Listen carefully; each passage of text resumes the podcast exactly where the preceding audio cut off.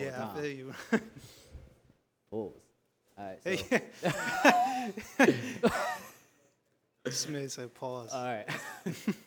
check, check, check. Mic check, mic check. We are here, Matt Violence Podcast. I got a very, very, very special guest here. I got my my son, my friend, Mr. Guy. What's going on, bro? How you doing, man? It's good to see you, man. Chilling, man. Good to Same. be here. Same, man. Looks official. All of this stuff looks great, man. I see you do your thing. I mean, you know, you know, it's either you do or you don't. You know how I, you know how I move. Lead by example, That's it. always. That's it, man. So, so tell me what's been going on, man. Like, how you been feeling as of late? I've been feeling good, honestly. You know, I've been feeling kind of just locked in lately, Mm-hmm. focused. I feel like, but I feel like everybody gets like that. Like, the closer the next year comes, Right. Everybody's on that fourth quarter time, and Yeah, you know. yeah. Pretty much once the temperature reaches like below seventy, everybody's just like, yeah, nah, we got to get ready Yeah. for that new year. I'm definitely Nah, excited for the cold weather, though. Summer's been hot. This summer's been really hot. You're excited for the cold. 100%. Why? I just need like a change of pace, you know? Plus, you can wear better clothes in the cold. Well, fall is my favorite season, but I do Me not too. like the cold. I feel you. Well, this East Coast cold, I, you know, I was spoiled when I was back in LA, but this East Coast cold is definitely different. Yeah, man. So tell me about LA. How long have you been out there, folks? I remember you was jumping in between Jersey and LA for some time. Yeah, I was there for about two years. Mm-hmm. Um, I came back during the pandemic, like just as it started. Mm-hmm. Um, just because, you know, like I have some elderly family, I wanted to make sure I was close in case like anybody needed help. And I just wanted to be closer to my team. Like my team was really based in New Jersey. Mm-hmm. My management, my managers, you know, so I just wanted to be closer to them and kind of just felt like it was time for a change. I always get like antsy when I feel like it's time for a change. So Mm-hmm. I moved back, and it's been a great move back. I definitely miss it, but um, we were just there in June shooting some stuff, so it was dope. Got you, got you. Now you you've been you've been dropping some fire as of late. Appreciate it, man. I'm You already know me because I mean, for those who don't know, I haven't dropped it yet, but I've been doing something. It's it's called like the Jersey Support Mix, and Guy has been like top three artists in that mix. Now you gave So- me the blessing of hearing it early, and I, it's it's gonna be phenomenal. Now I'm I'm telling you, bro, it's just like I've noticed that like through my years of DJing and everything, we you, we've had this conversation. I do really feel like when it comes to new artists dropping music, it's easier to digest what is in context with the music that we're already familiar with. Yeah, I can understand. you know that. so being that like you know out, out of all the years that i've been doing the violin stuff obviously i want to run into other artists so it's just like i wanted to make sure that i did my due diligence of making sure that i support artists you know Right. and i i believe that you got to support with not only just like what you say Yeah. but you got to support with your time money and resources Right. you know which is rare, especially in like our area. Mm-hmm. Um, I, th- I think Jersey just has this natural. Uh, we always coin it ourselves. Like nobody else coins Jersey but us. We always coin it as like people don't support each other, and I just feel like as of late, like with what you're trying to do and what this community is trying to do, like people are really trying to rally around each other and Mm-hmm. support. So I think what you're doing is like kind of a little ahead of, ahead of its time. Mm-hmm. And I think people will really learn to appreciate it, like once once it's out and solidified. And I mean, I hope so. I mean, I'd rather like rally around five, like a handful of people, than try to get everybody to support each other. I mean, I- just don't feel like that's possible. Right, but you may spark the next set of individuals who bring it even closer together. You right, know, right. So I, I'd rather like stick to a tribe of ten Right. and save ten than you know move to hundred and save nobody. Right. You know, so it's a good. Yeah, I feel that. so, but yeah, man. But you're definitely, bro. You're definitely doing it, man. For real, Appreciate it, man. for real. So tell me what you got new coming out. Well, we just dropped a song on October 1st Mm-hmm. um, called BKS. It's a single to this uh, EP I'm going to put out soon. Um, I'm not going to release too much information about it because I kind of just want to make sure everything's solidified. I will say it'll be about six songs. I don't know specifically. I've got a date idea in mind, but I'm not solidified on it. But really, I just want to push this song I got going right now. It's been it's produced by some really incredible people. Um, producers on it is this guy Seb from a group called One Mind, and had, they've done a bunch of big records for like French Montana, and they were on NBA YoungBoy's project last year. And this other guy Hollywood Cole, he just was on Meek's project, and um, and then this guy Sammy Lee Jones, who's just a phenomenal producer also. So like I just felt really lucky that they let me work on that. I was kind of writing some demos for them, and I made that, and I was like. Do you mind if I keep this? And they were like, Yeah, absolutely. So I was just like, Sick, awesome. So we're just pushing that right now getting ready to gear up for a visual for it too. Mm-hmm. Shot in LA. It's gonna be awesome. That's fire. So when I listen to your music, I can never really pinpoint who's like your influences Right. that that you know pretty much essentially possess you and or like influence you to write that way. So Right. What who who are your influences like when it comes to like writing and everything? I have a, a spectrum of people who've influenced me. Obviously, like, you know, the people who are going to be most noticeable are Drake, mm-hmm. Kanye. Mm-hmm. I'm a huge Sade fan. Word. Yeah, like I, I'm, and not even R and B or rap. I'm into like alternative music or you know mm-hmm. indie music. I'm into like Bon Iver is a big inspiration for me. Just people who have like phenomenal songwriting as well as like the sonic structure of their stuff is just different than everybody else's, but so appealing. And I feel like there's a style of writing I'm a fan of, which is almost conversational like, mm-hmm. where I, I respect the MCs. Like, you know, I'm a big J fan and I respect like the generation of MCing, which is like really like storytelling. But I think this generation has kind of started to gear more towards like feeling like what we're doing right now. That's mm-hmm. what the music feels like. It's like you're having a conversation with someone. It's not I'm sitting you down and telling you a story. It's more like you were there for the story, you know? You know, you know what's crazy too? Like even with the music that I've written myself, like a lot of people don't know either. Like I write write music like with lyrics. He got that he got that heat. Trust. Just wait on it. Don't Just wait on it. Nobody. Don't But- sleep. But now, what's funny is, I do feel like that's part of the things that really motivated me to write. Mm-hmm. But a lot of people don't understand is that like I'm super competitive. Yeah. So it's just like when I when I've listened to the music today, it's heavily melodic, and anybody who knows me personally knows that like with anything that I do, I lead with melody. Right. You know, I'm, I try to keep things as simple as possible.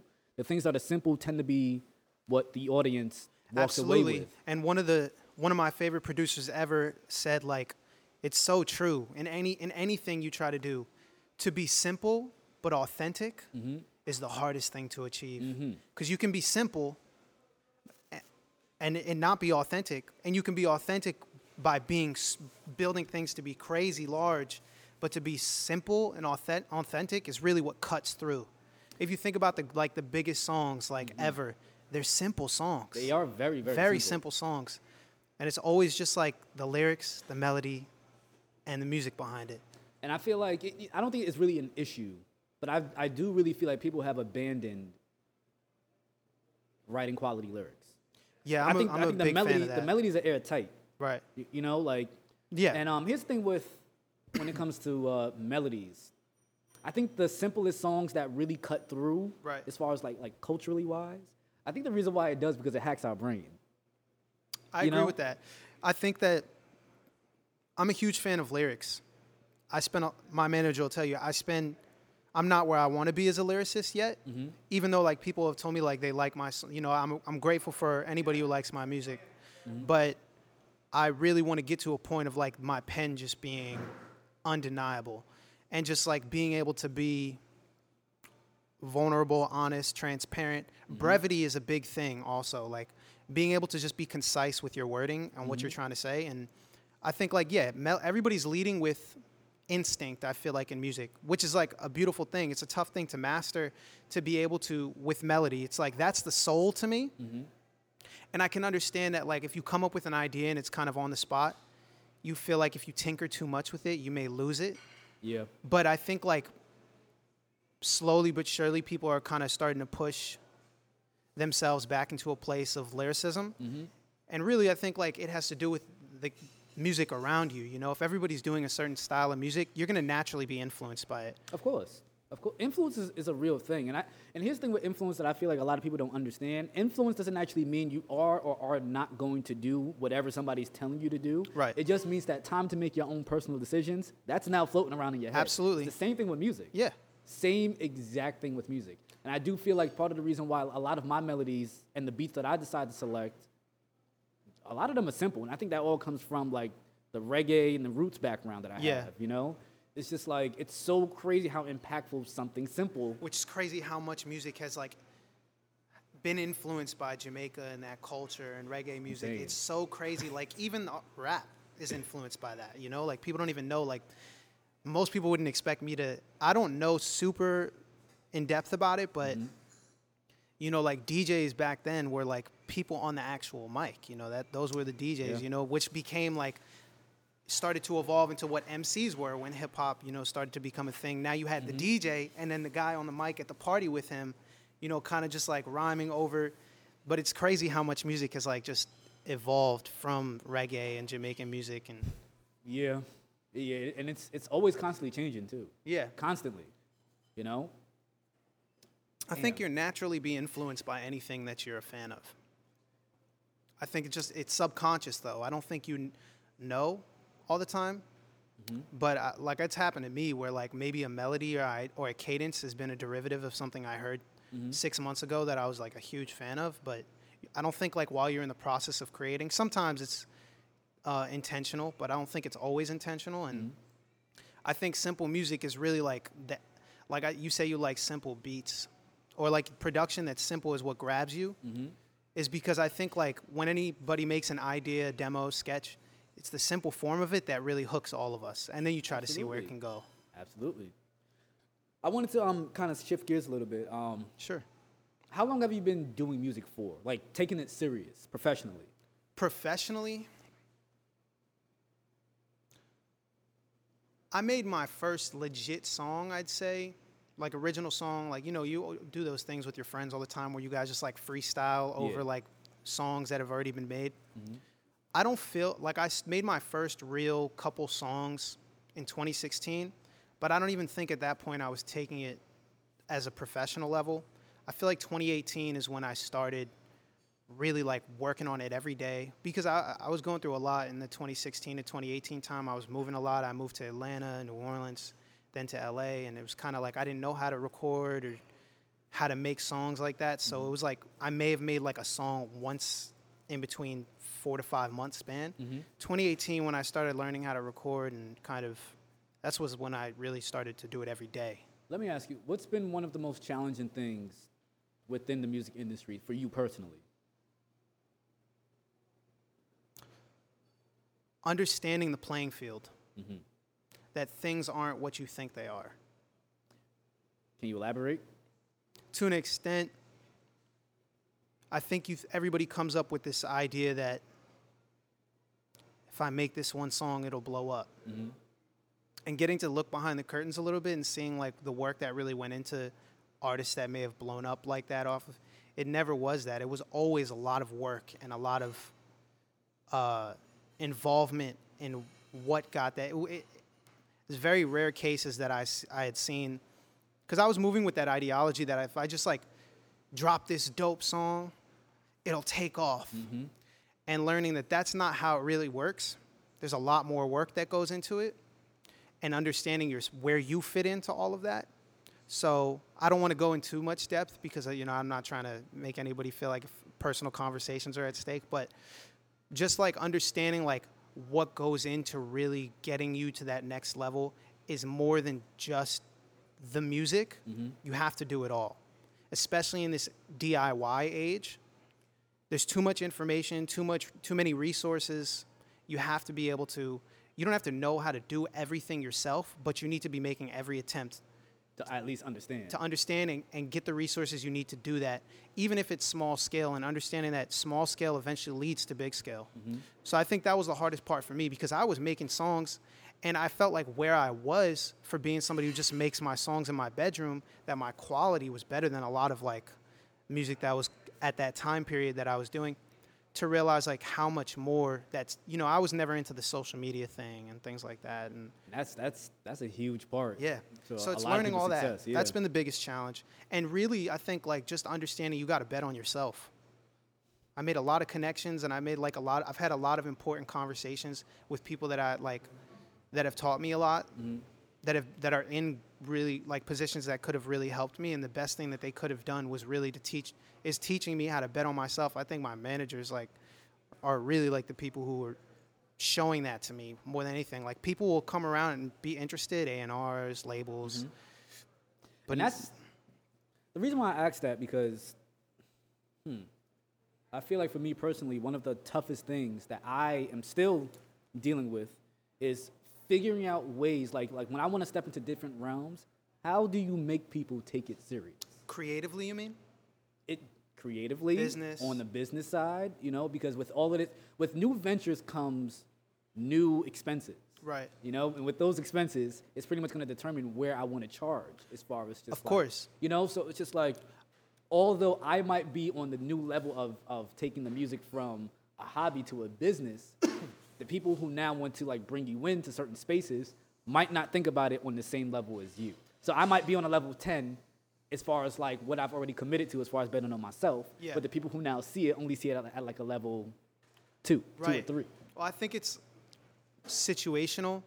I think if you have people like there's elements, you know, like there's people where even the people that like my, my team, you know, they know more in certain areas than I do, and they're more experienced in certain areas, and vice versa. You know, I think if you if you have that solid connection with them before any of that, before the business, before the music, before mm-hmm. the creativity, if you have that solid connection, you're cool with being building someone from a three to a ten, and maybe in areas that you're a three, they'll build you to a ten where they're a ten.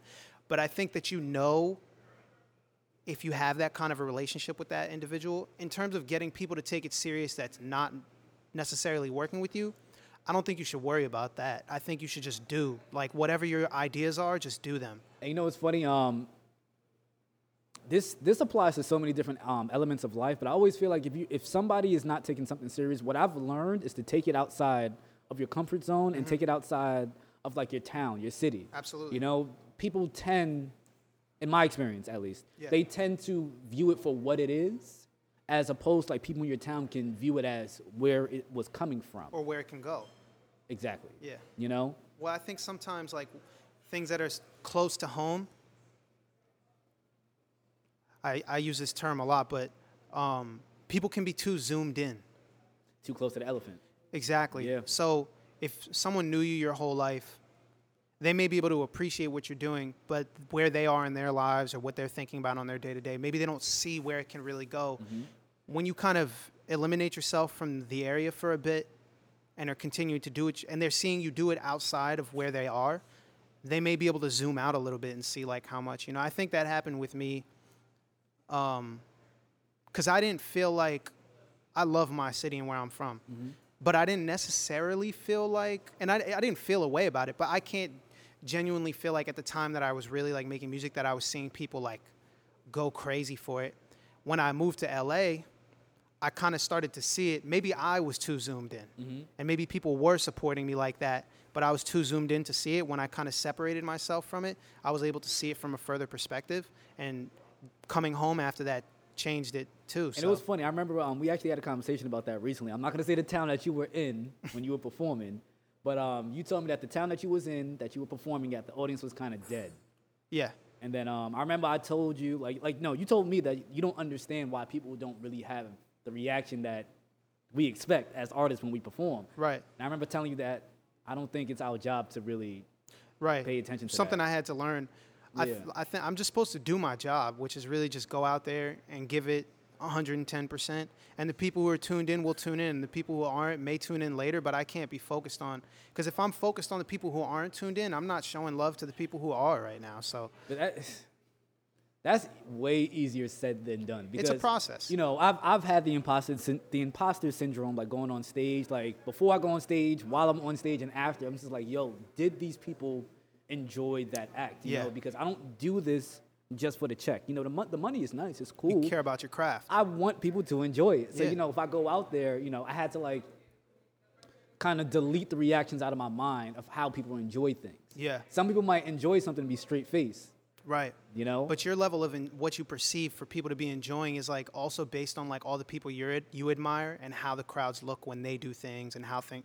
Like for me, I'm a perfectionist. So even at that show, the first like I didn't think the first thing I asked my manager he wanted to smack me, but first thing I asked was like, did I sound flat? That was I wasn't even five minutes off stage, and I just asked him. I was like, did my voice sound flat? Did I not sound? Because I care about my craft to that point. Mm-hmm. That really like, and people were in tune with that specific show that I did. Like people were like, you know, vibing with it, and I kind of just had to really understand like what goes I think you start to learn what goes into making big scale productions. Mm-hmm. And for me, I was just like I want to know what it feels like for people to not be tuned in. I want to know what it feels like. I want to know ev- what every fe- what every feeling is because every pitfall, every excitement because when I get to a place where, you know, being in an arena and there's 20,000, 30,000 people cheering, like I'll be able to really appreciate it. You know, you know, it's funny. I think the best way to learn, like you, you said, you wanted to learn how it feels to pretty much be tuned out. Yeah. That's why it's best for artists that want to really hone in on their craft. Go to as many shows as you can, Yeah. and you'll get to see the good, bad, and the ugly performers. You Right. know, so it's like when I watch bad performers, I'm just like, I can do better than that. You know what I'm saying? Then in my mind, I start to orchestrate how I can like you know hold the audience attention and everything. Yeah. And um, it's funny too, doing having your hand in multiple different pots. Because I mean, as you know, I DJ, play violin. I used to dance at No, one you point. You do a lot.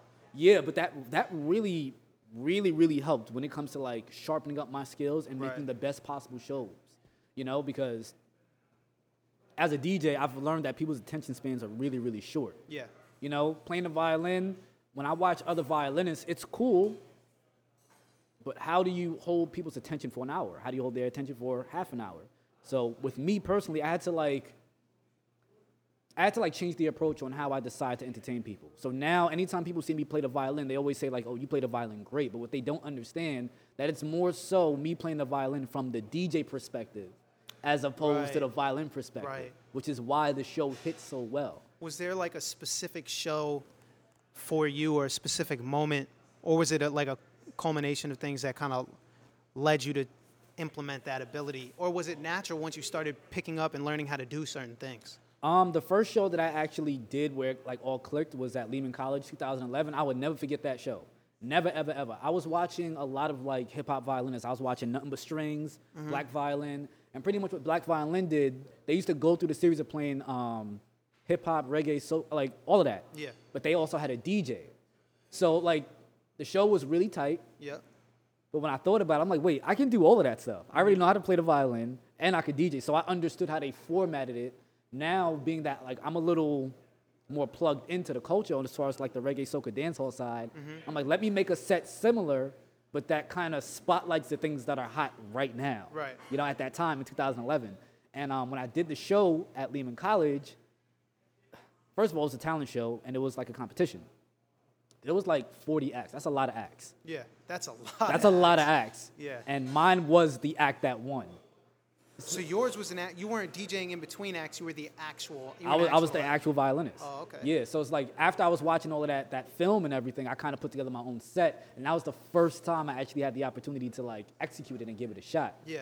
And it worked down to like the T, and it blew me away. Like I had no, like I had no idea how to really handle the energy while I was receiving it. Mm-hmm.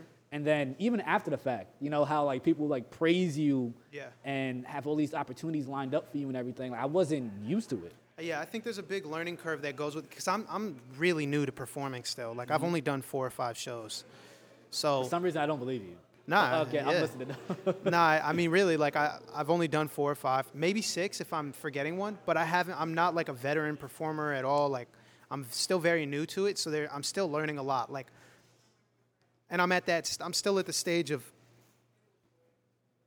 Not within the next year, I won't be, but I'm still at the stage of um, having other acts around what I'm doing. You know, like some of the sho- like when I was doing like some of the shows that I've done that were like showcase kind of uh, style, meaning just like there were multiple acts on it. You learn a lot about like, okay, what happens if the act before you, it like it's easy if the act before you, or the artist before you does a great job because the energy's there. It's tough if they don't do a good job. oh man, that that's when you really learn how to just authentically. So, yeah, so, like, yourself. I think like a big thing at like one of the shows I did. Shout out to Jameer Cope, sick event. My it was guy. dope. Um, what I did in that set list, which was like shout out to my to Kyoko Patterson, my manager, one of my managers. It was his idea, was to transition one of the songs that people know from my catalog a little bit better into something that was unreleased, mm-hmm.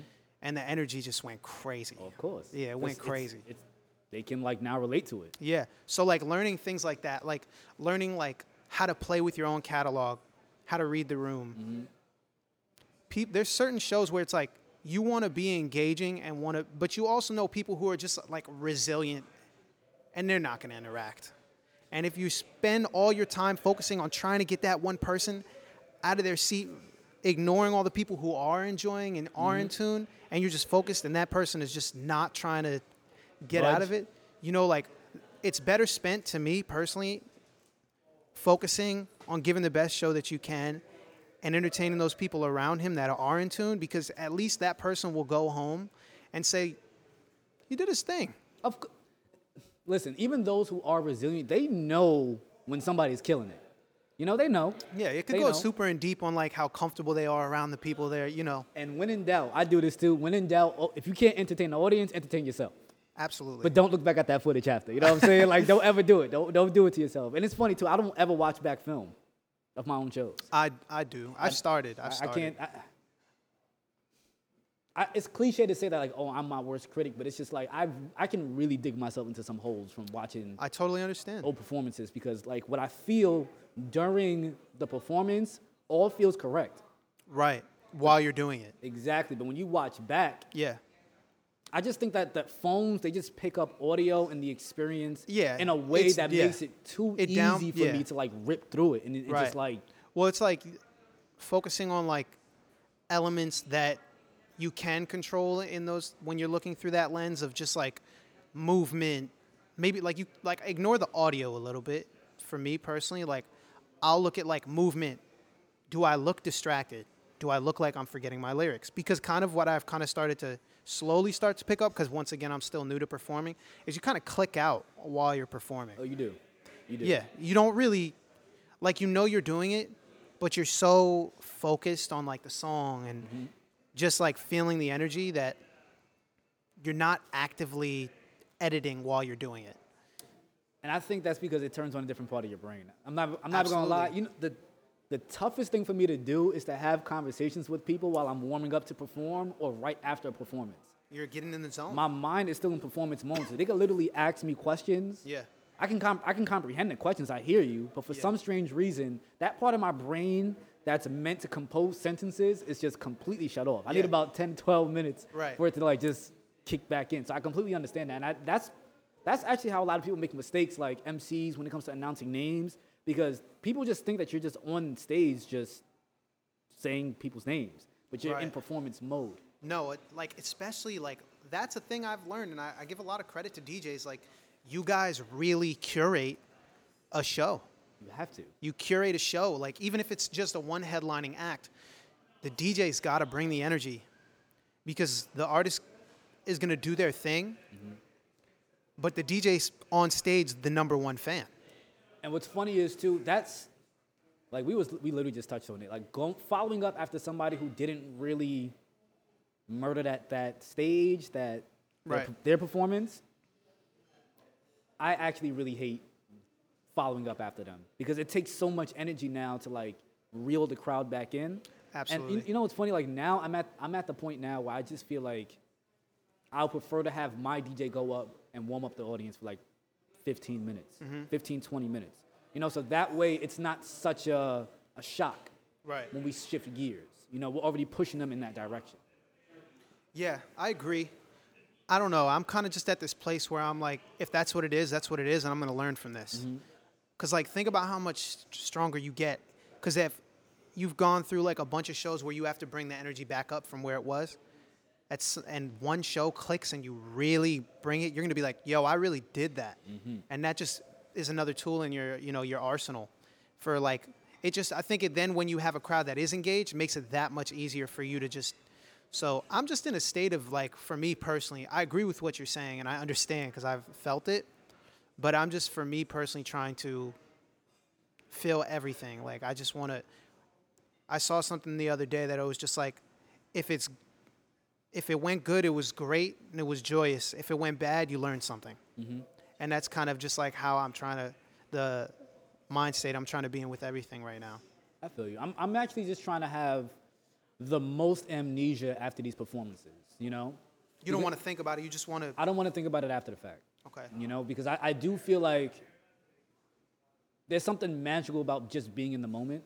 I agree. I'm working on that. It's very tough to do. It- it's not, and that's part of the reason why I don't look back at my old old footage because again, what I was feeling in that moment might not necessarily translate on camera. Yeah, and it can be you can easily become robotic.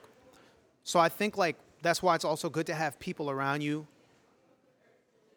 like this guy over here, you know, people who are paying attention to those things for you mm-hmm.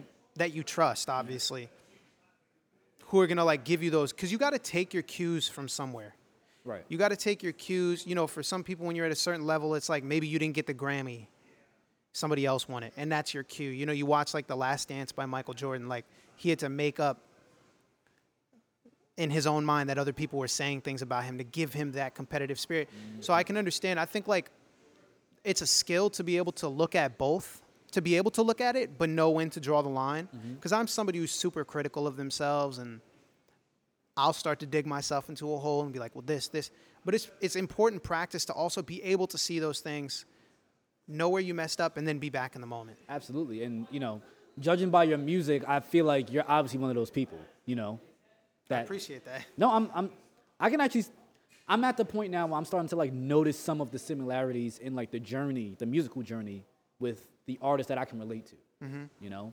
So yeah, you absolutely are right. I think there are, you know, just a time and place for everything. You need to know when to take the critiques, when to actually look at yourself, like like point that mirror to yourself and really like dissect what you're doing and make changes accordingly. There are times where you just need that that amnesia. Yeah, one hundred percent. you- know? you got to just have fun.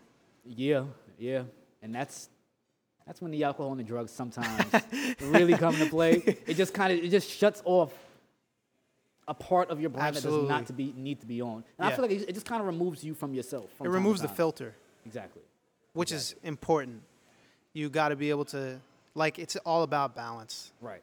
And I don't ever like to get too high or too drunk to the point where I don't care. It's just enough for me to still be present in the moment.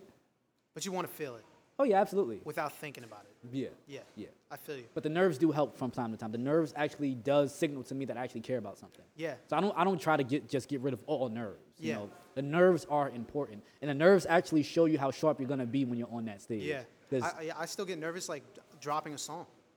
Mm.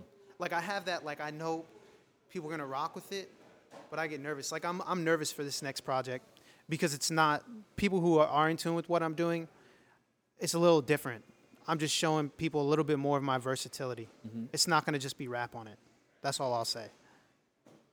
that's great. Well, I'm excited for it. I I'm appreciate you, it, You already know you got my full support. I appreciate it, man. You got my full support, bro. So whatever you need me to do. If you see a dollar twenty nine coming to your account, you know that's me. That's buying it. You know what I'm saying? Like- Absolutely, I appreciate it. I Nah, appreciate it, man. But that's dope. That's really, really dope, man. I'm excited for you, bro. For real. Thank you, man. I'm just trying to stay focused, keep moving with love, keep being patient, trust the process. Moving with love. That's actually a real tough thing to do. It is. especially for me, because there's a, I don't really hate anybody, but there's a lot of people that I just make a point to stay away from. Right. I mean, like, I, I, I don't know if you've ever read, like, Seven Spiritual Laws of Success. And, No. well, like, there's a thing in it. Um, and I don't take those books, you know, books like that super literally, but I take, like, points from it that I can agree with. I think, like, there's the idea of practicing non judgment.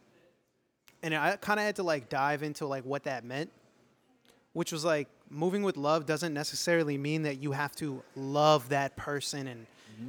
do it you know not i think moving with love is kind of being like non-judgmental of them and when you judge someone you're deeming them good or bad based on an action the something you know you're being like that person's a bad person because they did this and i don't like them Right. versus like I didn't like that you did this, but I don't judge you for it. I just don't. I, I don't want that energy around me. But I, you know, I wish you the best, and that's like a totally different path to be on. You know. You wish So- people the best? yeah. I don't. I definitely don't. I ain't you're lie. toxic. That's no, why. I'm not toxic. I, I, gave up those toxic ways a long time ago. I don't wish you Cap. any harm, but I definitely don't wish you the best because me wishing you the best is a blessing, and you don't deserve that from me.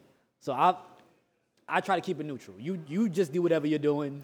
I feel you. I'm not gonna say I wish you figure it out. I can't say I'm, I haven't fallen guilty to that feeling too. You know. I just know that I'm not gonna give it any of my negative or positive energy. You just do you, and or I just get out your way. Right. You know what I'm saying? When I say I wish you the best, I, I really just mean like I'm not really going to be tuned in, but I hope, you know, you stay good in your life wherever you're at, you know. I definitely wish people the best, you know. Like I, I wouldn't want anybody wishing mm. ill on me, you know. But it's not. That's the thing. I don't. I keep it neutral. Neutral. Switzerland. I'm just Switzerland to it. You're not drinking no wine, nothing. Yo, I ain't gonna lie, man. I'm trying to, you know, I've been in the gym for like the last two months. I'm trying to get these titties up so I can have all of these bitches start coming to my bar and oh, everything, Oh, tipping me and everything. You know what All I'm right, saying? I Doing my you. squats, getting my ass fat. You know what I'm saying? Yo, all right, And all that. You know what I'm saying? Pause- so pause come holler at me at, the bar. You know what I'm saying? I'm gonna make some new, some new strip club called Harlots or Starlets, whatever. You know what I'm saying? Nah, man. You know I be in the gym 24/7, man. Yeah, it's, it's tough now though because um, you know I'm juggling work, school, and Yeah. gigs. So I'm I'm lucky if I can get into the gym like two or three times a week. You know, Whenever, having you, a whenever you need a session, man, I got you, man. Listen, Got you, man. You know, I, got- I got my boy. Shout out, shout out, Maneuver Wear, Maneuver Gang. Got my boy 3D in the gym the other day, getting that work in. You know, it's it's good for your mind more than anything. Like I care about my physique and health, of course, but like your mental, that's the biggest no- change I've Yeah. noticed. Like if you're stressed and you go to the gym, or you you don't have to go to the gym, but if you do something to just get your heart rate up, sweat a little bit, even if it's at your crib, like push-ups, it distracts you from whatever's bothering you. You know. Yeah, and it sucks sometimes because it sucks to suffer.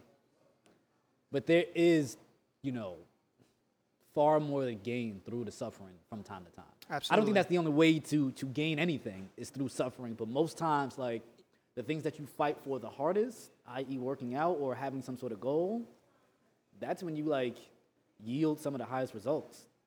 True. I think it's a big time for self-awareness when you mm-hmm. when you're going through it.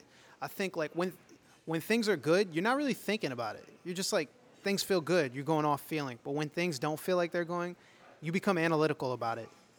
And that I think causes a lot of people to start like being more self-aware, think about their own thoughts and how they feel. And it's a slippery slope, of course, but you know, when times are tough, I feel like that's when you really learn about yourself in that process. Yeah, 2020 was. Yeah, it was a series of tough decisions. You know, family-wise, relationship-wise. What was the biggest change for you I mean, outside of the actual like pandemic? What was the? I think there was just a lot of ties that I just had to cut. Mm-hmm. And I, you know what? The, the biggest change was my my mind state. The, the way that I now process information. I don't know, I don't know if you ever heard me say it before, but now when it comes to dealing with people, I'm not calling you a liar. I just don't believe you. That's a bar. I'm not gonna lie to you. That's a. I might have to steal that. just give you my credit. That's a bar. so here's the reason why I say that. It's because 2020 and 2019, calling somebody a liar means that I'm, I'm now interfacing with the person. Mm-hmm. They're saying or doing something that I don't believe. So now, in order for me to prove them to be a liar, I need I now need some sort of evidence. Now I'm at the point where I'm just like, yo, I just don't believe that. So I'm only interacting with the information. wow. And that's it. So if I just interact with the information, that journey of like being brought down the path of potentially doing something that's out of my character or like something eliminated now. it's it's way it's far limited you know? Yeah. and and I, I do honestly believe now there's just certain things that i don't need to know. There's certain things i don't need to deal with. There's certain people that i just don't need to be around you know? So that was like the the major change that happened through that 2020 time. Hmm. And, and again that's that's through many lenses Yeah. you know? And on top of that too also um, people that that just didn't really sit right they just had weird energy to me i felt like in the past i used to wait for those people to give me a reason to cut them off now i'm just at the point where it's just like yo if something doesn't feel right to me especially when it comes to like another person's energy i'm just like yeah i'm out I, I don't I don't need to be around that. I don't know what it Right. is. I don't need to know what it is, but I just know that your energy is really throwing me off of my, my center. You're becoming more aware of what you need Right. and what you want. Exactly. And it's just for me yeah. first. For and me removing first. those. And it doesn't mean you're removing them with any like uh, aggression or outward negativity. You're just removing them. Right. And it has nothing to do with them. You know, like yeah. they That, have- that's the biggest key is to realize it has nothing to do with them, but everything to do with you. exactly. So there have been people I just like blocked, ghosted, Yeah. just just it's just like like what's the I'm point? not a blocker. I don't block Oh, people. It's a block I've party on my blo- phone. I ain't gonna hold you. Block.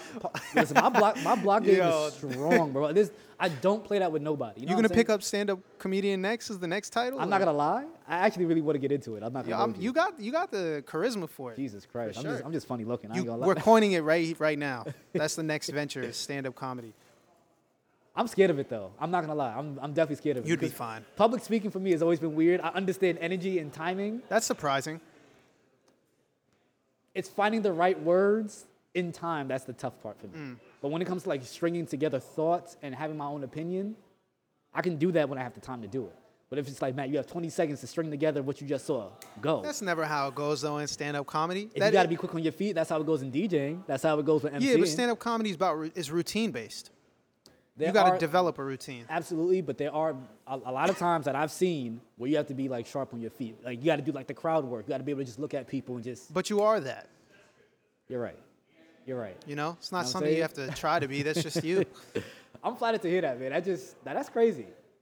I am. facts. You're right. You You're absolutely saying? right. Affirm it. Take it. That's it. Coin it. Nah, man. Stand up comedy, man. I, I couldn't do it. why not?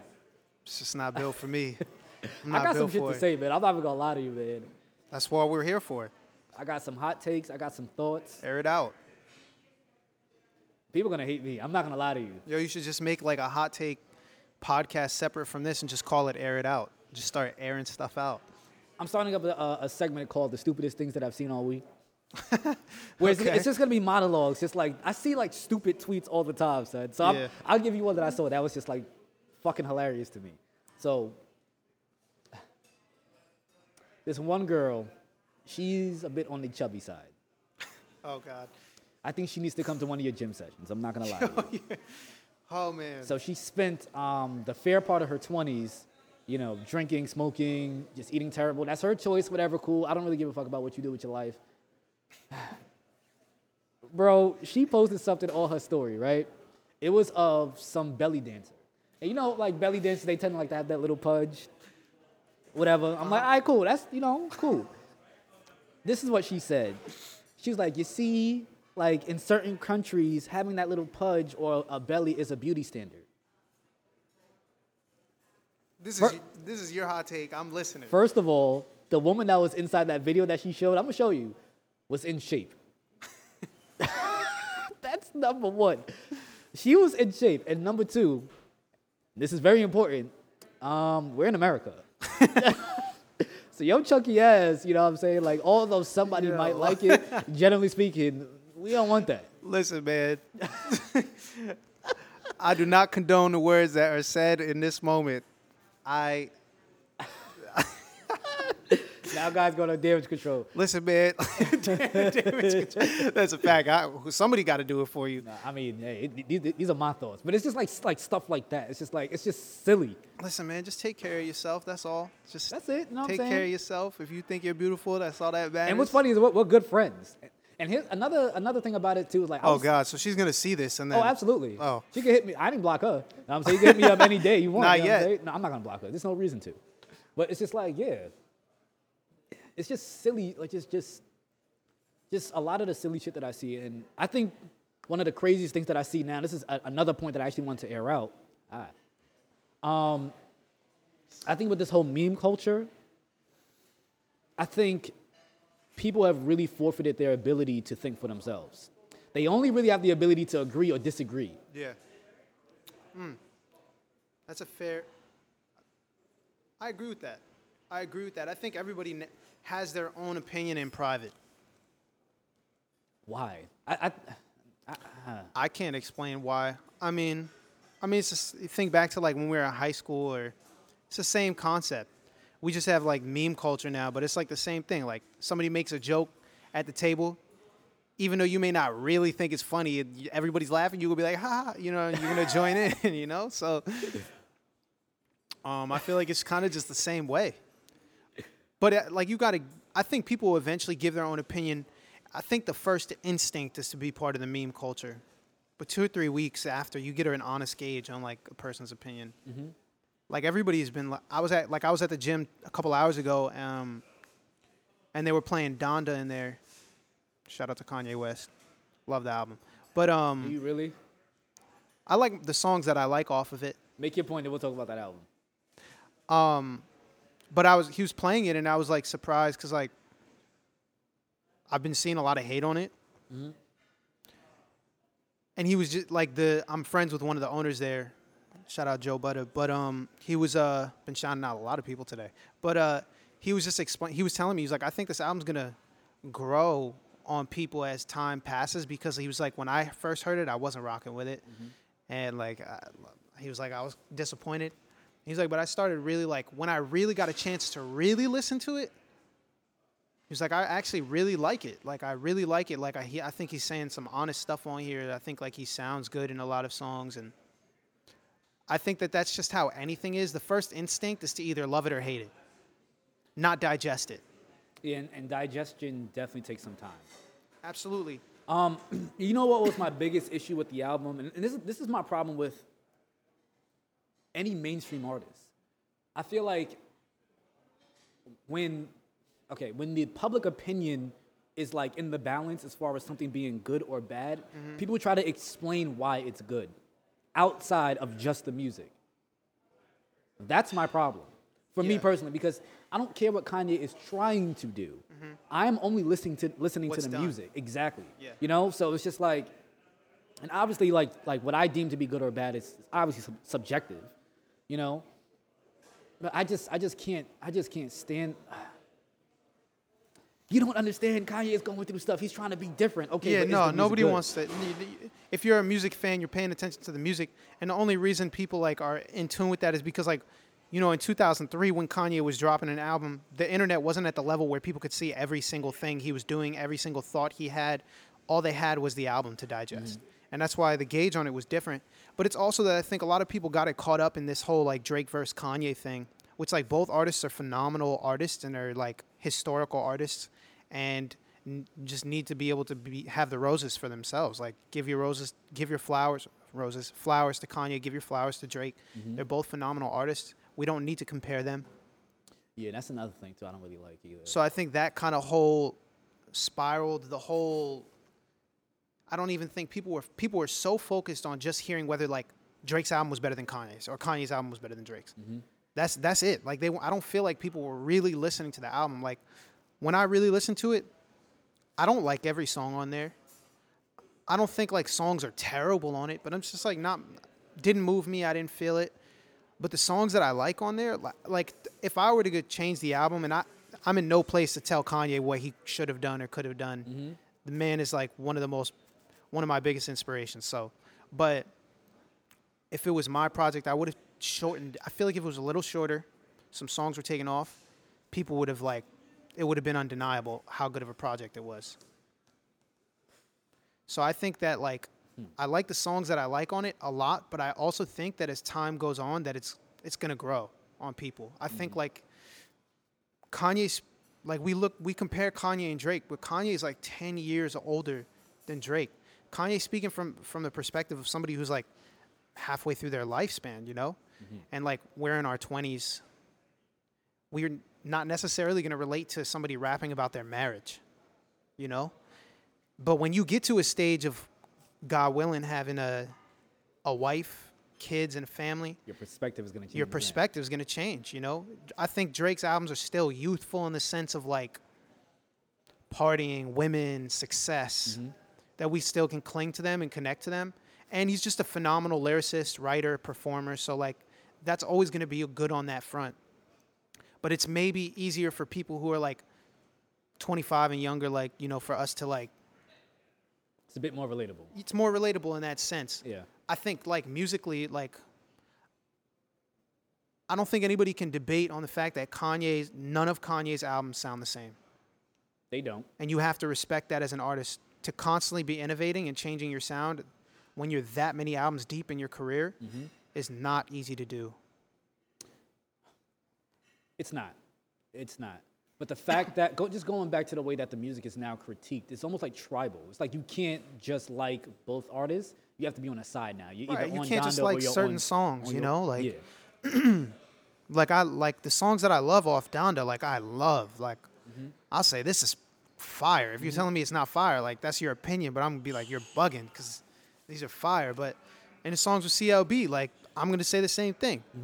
But I, I feel like I'm at a point of privilege when it comes to like thinking the way I do, especially about these mainstream artists such as a Drake or a Kanye.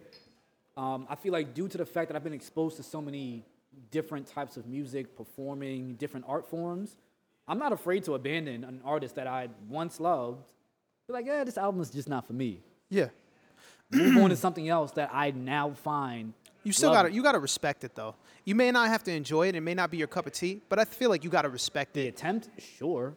Just the fact that like you know how committed he still is to it. Even if you're just a fan of the marketing behind it. See, and, and I'm, I'm fine with that. That's just not gonna make me praise the album just because you tried. I'm not talking about praising the And album. I, I, I, but that's that's how I interpret other people. Like they they will they will push a mediocre a mediocre project just for the tribalism and then for what the artist was trying to do. Now, aside from that, let me I keep asking the same music: Is the music good? And I feel like a lot of people will always try to push to say yes, because I, I and I could be wrong about this, but I do feel like these kind of people only get their main source of good music from hip hop or R and B, and they have no other places to turn for good music. You know, so like when I feel like when you're in that predicament, whatever you get, you champion. right. And I'm I'm not like that. I'm just like it's. I'll sort through. it. I'm like, okay, this is what's new. For me, where I am right now, this might not be it. So I'll tuck this in the back, I think like the and I'll ol- jump to a different a different genre. Right. I think the older we get changes like how we perceive music. I don't think the feeling that's instinct, whether like the feeling you get from certain albums or songs, but like how we perceive it. Like when you're at 16, 15 and a new project comes out, you're not this analytical about it. You're just like I I love it or I hate it, you know? But when you're at this like you start being analytical about it and I don't know, for me I just try to take it for what it is. I like what I like off of it, and I will support that. I I don't judge that. It's hard to judge albums as a whole these days. You know, because like I think if you only there's only if there's if there's a 15 song album and you only like three songs off of it, you're gonna be like, I'm not a fan of that album. That's kind of a dud. Yeah, so like I can understand that part, but it was like there were too many songs that I did like on on it. And it's also just like I've realized like as time goes by, I start to like things more or dislike things. Mm-hmm. So I don't want to give my right now I like it. Like I like both albums. And I just want to give it time to grow on me. I you know, I take my cues from those artists just like to be this this consistent whether it's like Drake's ability to just be connect to connect with his lyrics, with his music, Kanye's ability to just change culture. Mm-hmm. Like he commandeers the culture. Like regardless of what you think about the music, because I like it's always about the music for me at at the core of it. But as somebody who's doing this stuff, tr- you know, trying to get to a level like that, going to get to a level like that, that you learn from it. Like you can learn something from Kanye's album, the way he did things. You can learn stuff from the way Drake did things. Mm-hmm. And I appreciate that. You know, there's a lot of artists, I don't know what I could have necessarily learned from it. Like, regardless of what you think about the album, it's going to be a moment in your life. You're not going to forget about the beef between Drake and the whole stadium. You know, for people who went to those stadiums where he was previewing the album, those are going to be moments for those people in their lives. it is. Even if they didn't like the music. Mm-hmm. That's crazy. Mm-hmm. Because it's like one thing to make a song that's it's also like a song that somebody's made that you like immediately on the spot is a, is an amazing thing to have. But it's also maybe you have to elevate yourself as a listener. Mm-hmm. There's tons of classic artists, songs by artists that people hail as the greatest that I didn't necessarily like when I first heard them. I was just like, okay, like Like, cool. yeah, and I was just like, okay. But as like I got older and I re-listened to them, I was just like, wow. Like who? I'm a huge Prince fan. There were a lot of Prince songs in the early stages that I just didn't under. It felt like it was too much going on. It was just not striking an emotion with me that I that I was familiar with. I was super young, but um, as I got older, like they started to hit me with. There were songs that always hit me, like you know, Purple Rain's gonna hit anybody. I don't care what age you are. Like That Purple Rain is something spiritual. Like, Yeah, you can't just throw that on any time. You know what I'm saying? I have to be in that space yeah, to hear that. but like hearing songs like Adorn Mm-hmm. By Prince, or might be Adore. I think it's Adorn, or Pink Cashmere. Mm-hmm. When I first, when I'm like six, seven, I'm just like, it's not really moving me, Right. you know. But like when I got to like to be older and like I was just like, this is a phenomenal song. Yeah, your musical palette changed. You know, and I think Yeah. like sometimes you like I didn't like Views when I first heard it. I'm still really not. I, No, I love that album. Like I love it. Like I think, I think the problem is that it like I gotta go back and hear that again. Yeah, I gotta look at it again and hear it again. like I just think, it, I don't know. I like that album a lot. I think people have like, people fall in love. I think with more than the music, the moment when you first heard something, mm-hmm. and you want that moment back, and you can't get that moment back. Mm-hmm. When you're in college or like you're in high school and you hear s- someone like Drake for the first time with like "Best I Ever Had," or I was in middle school, but Oh, me too. That that You know? song used to. Oh, right? But you think about like maybe you're not thinking about the song, but you're thinking about like the Memories, time yeah. frame and the memories, and it's like you can't Yeah. get that back. Uh, You can grow with the artist, and you may not, but like there there are songs that like I've had memories to later in life that clicked with the song that was out four years before. Right. So it's all it's like you can't gauge it. Like I respect whatever somebody's opinion is on it. For me, I want people to love my stuff. Mm-hmm. You know, like I care a lot. I'm somebody where it's like I want each individual person to be like I want to like my goal is undeniability. Like I want to be at a level where just like the music, the lyrics, the vocal performance, everything's undeniable. Like you mm-hmm. can't like everybody's just to be like it's like this is just good. Like this is great. I can't Even if you try to hate on it, like yo, I just can't. Exactly. That's can't. my goal. It's an unrealistic goal for a lot of people, you know. not- well, For a lot of people, but it, it depends on whatever you're blessed with. you there's know? always going to be somebody who doesn't like That's what fine. you do. That's I'm. I know I can't get everybody to like what it is that I That's the key, though. Is once Because you I already- understand that, not everybody's going to like it. It kind of opens up the door a little bit more, where the intention is still, the intention is then become to be, to for myself to have elevated from the last time I did something. Mm-hmm. It's tough, like you know, even like when you put out a song, and people are like, "This is fire." Every time I drop something after that, I'm gonna be like, "Is it as good as that thing?" Mm-hmm. But then it's like you get ca- you can get so caught up in that, and you can get gridlocked into keeping you from. Yeah. Then it turns into you doing the sa- trying to recreate the same thing over and over again, and That's people Where get, that's where you get that sophomore curse and everything. You know? exactly. So when you make something great, understand that like you can't recreate it. All you can do is just try to keep making great moments. Right. You don't know why people connect to that music so Exactly. so hard. That's you the would key. never know. I could and put it- yeah. And that's why I always tell people like, yo, just live in the moment of just being the artist. Like you, that's all you have control over.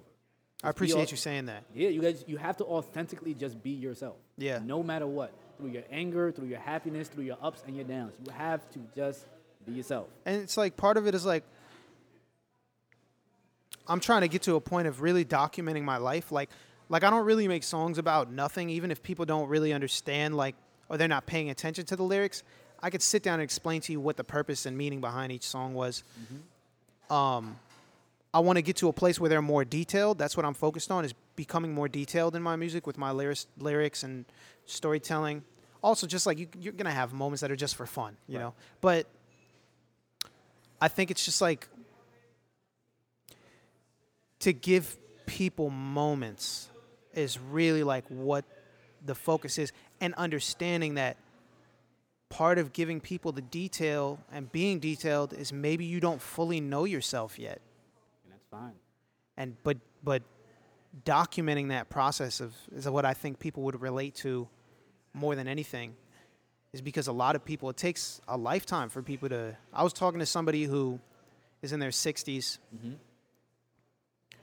And they're just now starting to learn to heal from trauma in their past whether it was the relationship with their parents or whatever. And it's like people at that age still don't fully haven't broken down those walls. So that like we're always constantly learning ourselves and changing ourselves and just to document that pro- process like for me to be authentically myself would sometimes mean that i'm authentically not knowing who i am. And that can reflect in music probably not following the same path that you did last project. Yeah. You know, so And those abilities are always there, you know. Mm-hmm. The right pro- right beats in front of you, in the right mood, you're gonna make it. You know, it's gonna happen. absolutely. Trust, trust in the process. Like, And um, as far as being authentically authentically yourself, and you talking about like focusing in on the lyrics and everything, it's just like creating those moments. You can create those moments for the people through your lyrical content based on how you're like formatting the story. And I'm actually excited to show you some of my stuff after we're done with this too. yeah, I'm hyped. Yeah, man, hear it. because it's just like like I really pay attention to that kind of stuff. Yeah. You know, and I still want to tell a story, but I I, I do my best to hack your mind with a, with a melody and make the story simple. yeah, So it's just like, how many different ways can I say that love sucks? You know? true. Like, there, I heard a great quote one time. I think it's from this from the movie A Star Is Born, but like, there's essentially he says there's 12 notes in music, but the way in which you say those 12 notes, mm-hmm. everybody has a different way to say them. Absolutely. They're the same 12 notes, but the way someone says those 12 notes or uses those 12 notes, everybody's different. Mm-hmm. And I really like that quote stuck with me. It's just like this, you know, it's it's a beautiful process. It doesn't always feel beautiful, but it's like to be to feel connected to something like that.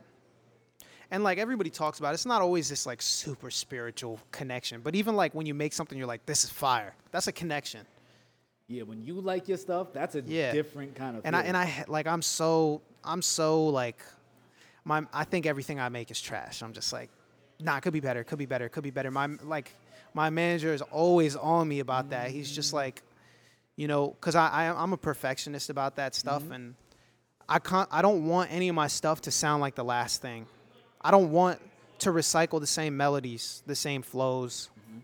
It's okay to do that in songs that like you're attempting to make that don't end up becoming songs you release. But anything that comes out, I kind of want for it to be its own thing. Got you. So That's dope, man. Well, let's wrap this up, man. We've been talking for about for about an hour now. great conversation. So yeah, man. So give everybody your Twitters, your Instagram, your Facebook, all of that. Where can they find you? You can find me on Instagram, Twitter, all that at, at I'm Guy from NJ. BKS out now, single going up. Got a lot of stuff coming, visuals soon, new projects soon, more stuff in the works that I, I'm not ready to announce, but just don't sleep. All right, man. Well, thank, you for coming out. Thank man. you for having me, appreciate you, man. I for real. appreciate it for real. Oh, I'm Matt Violinist, and we are out of here. Oh, you had headphones this whole time. I didn't even realize that.